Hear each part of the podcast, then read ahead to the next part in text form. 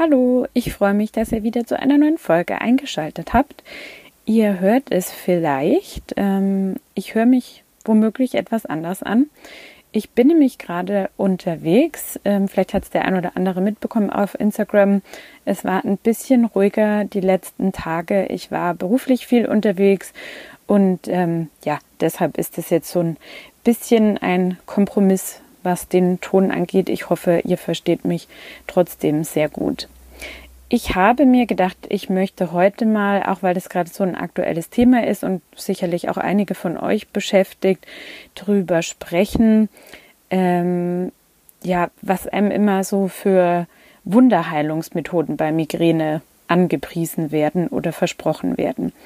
Und für mich ist das so ein bisschen ein zweischneidiges Schwert, weil auf der einen Seite hat man natürlich den großen Wunsch, dass man einfach nie mehr Migräne hat, ähm, weil es so eine große Belastung ist, äh, weil man das ja so regelmäßig hat und wenn man sich einfach denkt, hey, es muss doch wohl irgendwie eine Lösung dafür geben. Es gibt so viele Krankheiten, die man heilen kann. Warum kann das nicht auch mit Migräne so sein? Und daher, ja, glaube ich, dass einfach Menschen mit Migräne da sehr willkommene Zielgruppen sind, ähm, gerade für so Wunderheilungsversprechen von Menschen. Und auf der anderen Seite, wie gesagt, neben diesem Wunsch, dass es schön wäre, dass es so ist, ist es aber eben auch gefährlich, da so drauf einzusteigen, beziehungsweise sollte man sich da eben sehr, sehr gut informieren. Weil zunächst, wir wissen das ja mittlerweile alle, oder zumindest wenn ihr den Podcast regelmäßig hört, Migräne ist eben nicht heilbar. Es gibt auf jeden Fall ganz viele Möglichkeiten, ähm, ich sage gerne, äh, die Häufigkeit zu reduzieren oder auch einfach einen besseren Umgang für sich selber damit zu haben. Aber dass man jetzt nie mehr Migräne hat, ist unrealistisch. Ähm, und das ist eben deshalb so zweischneidig, weil man gibt dann womöglich Geld auch für Therapien aus, für die es halt aber einfach gar keinen Wirksamkeitsnachweis gibt. Ich weiß schon, man klammert sich gerne an den letzten Strohhalm und denkt sich, ja Mensch, aber Migräne ist doch so individuell, also muss ich ja wohl selber alles ausprobieren, weil solche Studien und so weiter sind ja jetzt auch nicht irgendwie immer nur Gold. Ähm, ja, aber was man halt dabei nicht vergessen darf, das finde ich ganz wichtig, unter Umständen, wenn man halt unwirksame Therapien ausprobiert und darauf hofft, dann geht einem eben auch Zeit verloren, in denen, in der man, oder Zeit und Geld, in der man halt eine wirksame Therapie ausprobieren könnte. Und das ist halt immer so ein bisschen dann auch der Nachteil, weil man sagt ja gerne mal, ja, ähm, ich möchte was ausprobieren, was jetzt nicht wie Medikamente womöglich Nebenwirkungen hat und so. Also wo ist denn der Schaden, wenn ich da jetzt einfach ein bisschen Geld für ausgebe? Ähm, ich kann mir damit ja nicht wehtun.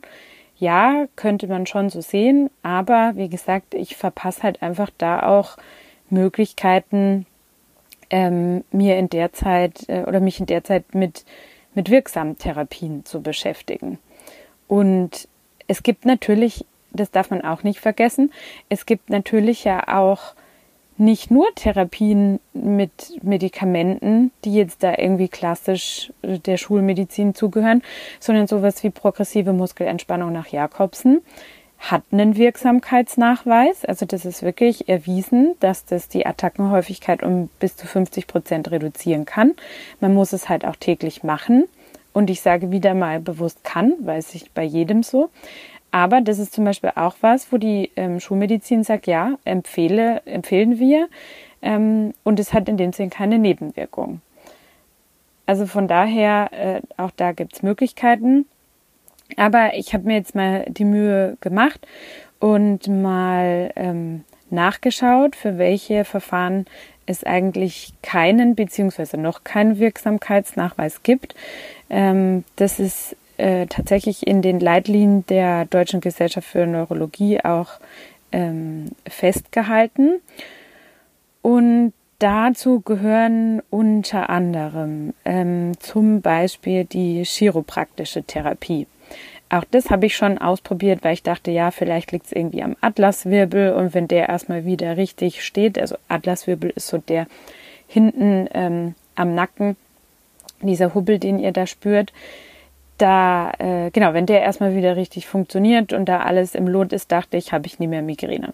War leider nicht so. Ähm, ich weiß von einigen, dass sie sagen, ähm, dass die äh, chiropraktische Therapie ihnen schon weitergeholfen hat. Ähm, ja, muss man für sich abwägen, aber es gibt halt einfach keine äh, keinen Wirksamkeitsnachweis dafür bisher. Von daher würde ich das dann, wenn ich es für mich ausprobieren würde, jetzt meine persönliche Meinung vielleicht einfach ein bisschen eher als ja, Option mit nicht so hoher Priorität ähm, sehen. Dann äh, steht in dieser Liste zum Beispiel auch eine Entfernung von Amalgamfüllungen. Also das ist auch was, was man oft hört, so im Vergleich, also im Zusammenhang mit, mit Zähnen, dass äh, Leuten irgendwie Zähne, gezogen, Zähne gezogen wurden, eine Gebisskorrektur gemacht wurde, eben Amalgamfüllungen raus und so weiter und so fort. Also da muss man sich, finde ich, schon auch bewusst sein, das kann irgendwie echt auch nach hinten losgehen. Also da hat man unter Umständen den größeren Schaden hinterher, äh, auch Geld bezahlt, weil ich bezweifle jetzt mal, dass es die Krankenkasse bezahlt. Das heißt, ähm, ja, da sollte man schon eine gewisse Skepsis und Vorsicht walten lassen. Mir wurde das auch schon mal empfohlen, so eine Gebisskorrektur machen zu lassen. Ich habe es ein Glück ähm, nicht gemacht. Ähm, was haben wir noch ähm, an Verfahren ohne bisherigen Wirksamkeitsnachweis. Sehr gut da. Sehr beliebt ist natürlich das ähm, Migräne-Piercing, das sogenannte Dave-Piercing, spricht man es, glaube ich, aus. Ähm, ich weiß es nicht genau. Ja, auch da gibt es immer wieder Leute, die, die drauf schwören und sagen, hey, seit ich das habe, habe ich nur noch ganz wenig Migräne. Aber wirklich, es gibt halt keinen Wirksamkeitsnachweis dafür. Und unter Umständen riskiert man irgendwie eine Entzündung ähm, von, von dem Stechen des Piercings oder ähm, man hat Geld dafür ausgegeben, wie auch immer.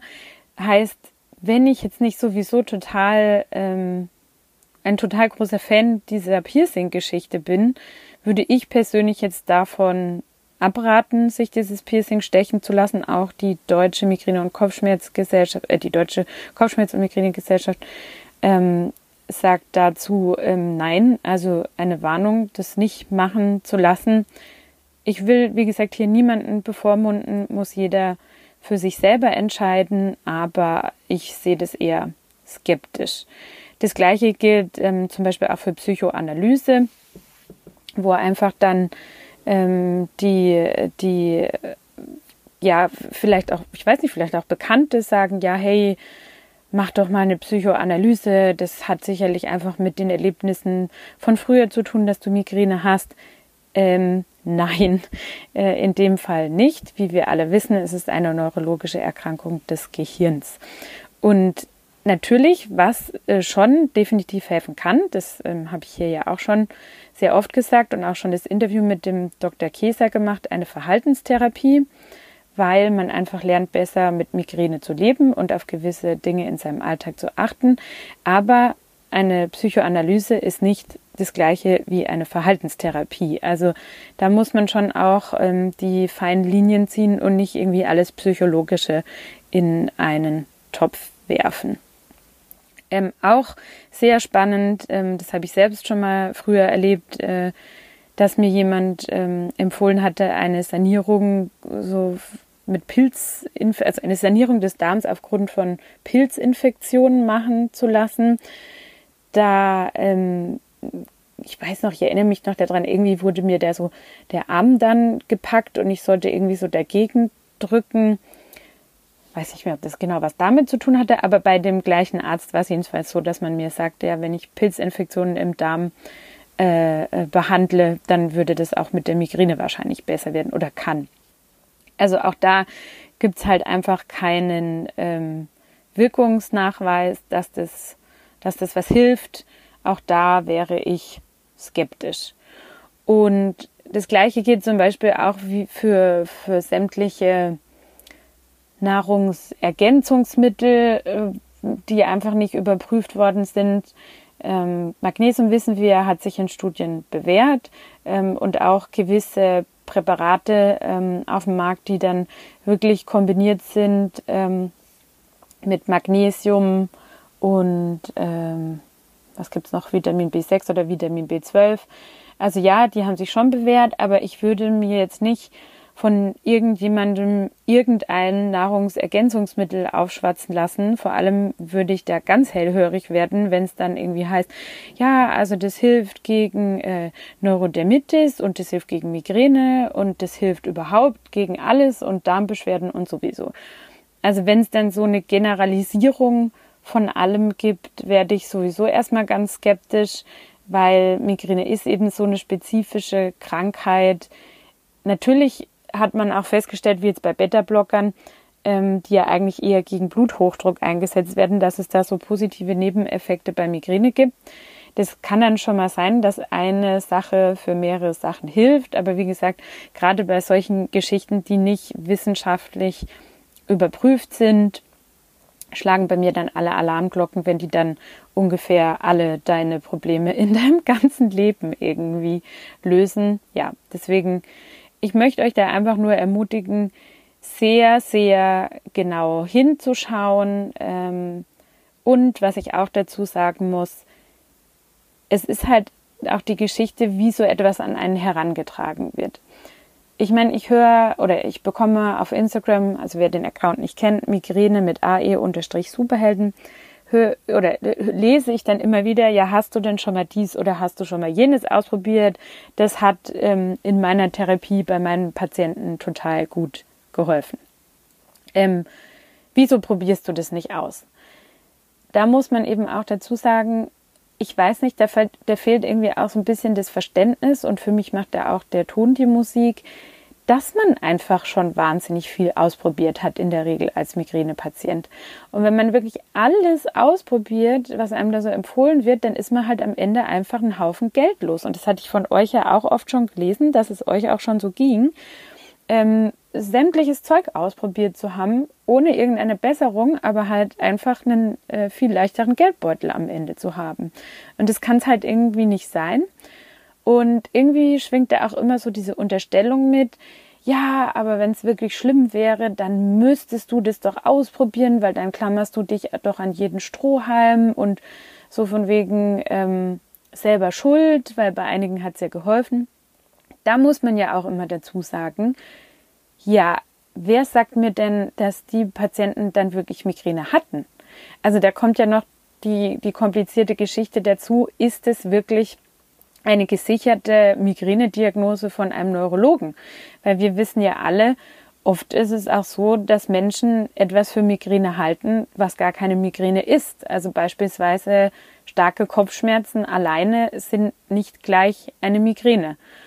Und ja, da muss man natürlich sich immer schon vorher die Frage stellen, ist es jetzt wirklich Migräne gewesen und ähm, hatte dann diese Therapie Erfolg oder war das einfach womöglich schon von vornherein überhaupt keine Migräne? Und ja, wie gesagt, der, der Ton macht die Musik. Ich bin da eigentlich relativ offen, über Sachen zu diskutieren und Pro und Contra und so weiter. Aber wenn dann, wenn dann so eine Verkaufsgeschichte irgendwie ins Spiel kommt und ich dann wirklich auch sehe, Beispielsweise mir wird jetzt, was weiß ich, Aloe Vera angepriesen, ist jetzt auch schon öfter passiert. Und derjenige ist aber halt dann selber Vertreter für Aloe Vera Produkte. Ja, äh, sorry, aber da klingeln bei mir halt alle ähm, Alarmglocken. Und ähm, ja, mag sein, dass es irgendwie einen Effekt hat, aber ich möchte halt einfach nicht das Versuchskaninchen in dem Fall für Sachen sein, wo noch nicht mal irgendwie der Zusammenhang da ist und es noch nicht mehr irgendwelche Studien gab, dass es bei Migräne helfen kann. Und auch bei den Studien muss man ja vorsichtig sein, ähm, da kann man schon viel tricksen und da lege ich dann schon auch Wert drauf, da wirklich genau nachzuschauen, wie war die Studie aufgebaut und ähm, sind da alle Richtlinien für so eine unabhängige Studie erfüllt gewesen? Waren das genug Probanden, mit denen das getestet wurde und so weiter und so fort? Also nur nochmal zur Sensibilisierung. Ich weiß, die Not ist oft groß und man wünscht, dich, wünscht sich so diese Zauberpille, das Zaubermittel, aber lasst euch da wirklich nicht so schnell aufs Glatteis führen und ähm, glaubt da nicht jeden Schmarrn, sondern informiert euch vorher, ähm, ja, was bei Migräne wirklich gut bewährte Möglichkeiten sind, weil sonst verliert man einfach zu viel Zeit dann im Laufe der Jahre und ähm, ja, verweigert sich vielleicht irgendwie auch Therapien, die helfen können und macht es damit dann auch noch schlimmer. Genau. Ja, so viel heute von mir. Einfach nur ein bisschen kurzen Input, weil mich das so immer mal wieder beschäftigt und ich mir dachte, ich möchte noch mal darauf hinweisen und vielleicht geht es euch ja genauso, dass ihr euch da irgendwie wiederfindet. Ähm, ja, dann freue ich mich auf ein bisschen Austausch auf Instagram zu dem Thema. Ich werde da auch noch mal einen Post dazu machen. Und ansonsten wünsche ich euch ähm, eine migränefreie Zeit. Ähm, passt auf euch auf und ähm, lasst es euch gut gehen. Wenn euch der Podcast gefällt, mal wieder der Hinweis, gerne eine Rezension ähm, schreiben, gerade irgendwie einen kurzen Kommentar. Das könnt ihr zum Beispiel bei iTunes machen. Ähm, und den Podcast sehr gerne abonnieren, weil das hilft einfach, weil er dann noch mehr gepusht wird und für ähm, ja, diese einzelnen Suchmaschinen für noch wichtiger gehalten wird. Ihr tut mir damit einen sehr großen Gefallen, einfach weil ich mich so freuen würde, wenn wir ein bisschen mehr Aufklärung für das ganze Thema Migräne schaffen, weil ich glaube, dass damit einfach auch für uns selber ähm, ja viel getan wird und uns das ähm, auch wirklich sehr helfen kann, wenn mal mehr Verständnis für Migräne in der Gesellschaft da ist. Genau, also bis zum nächsten Mal.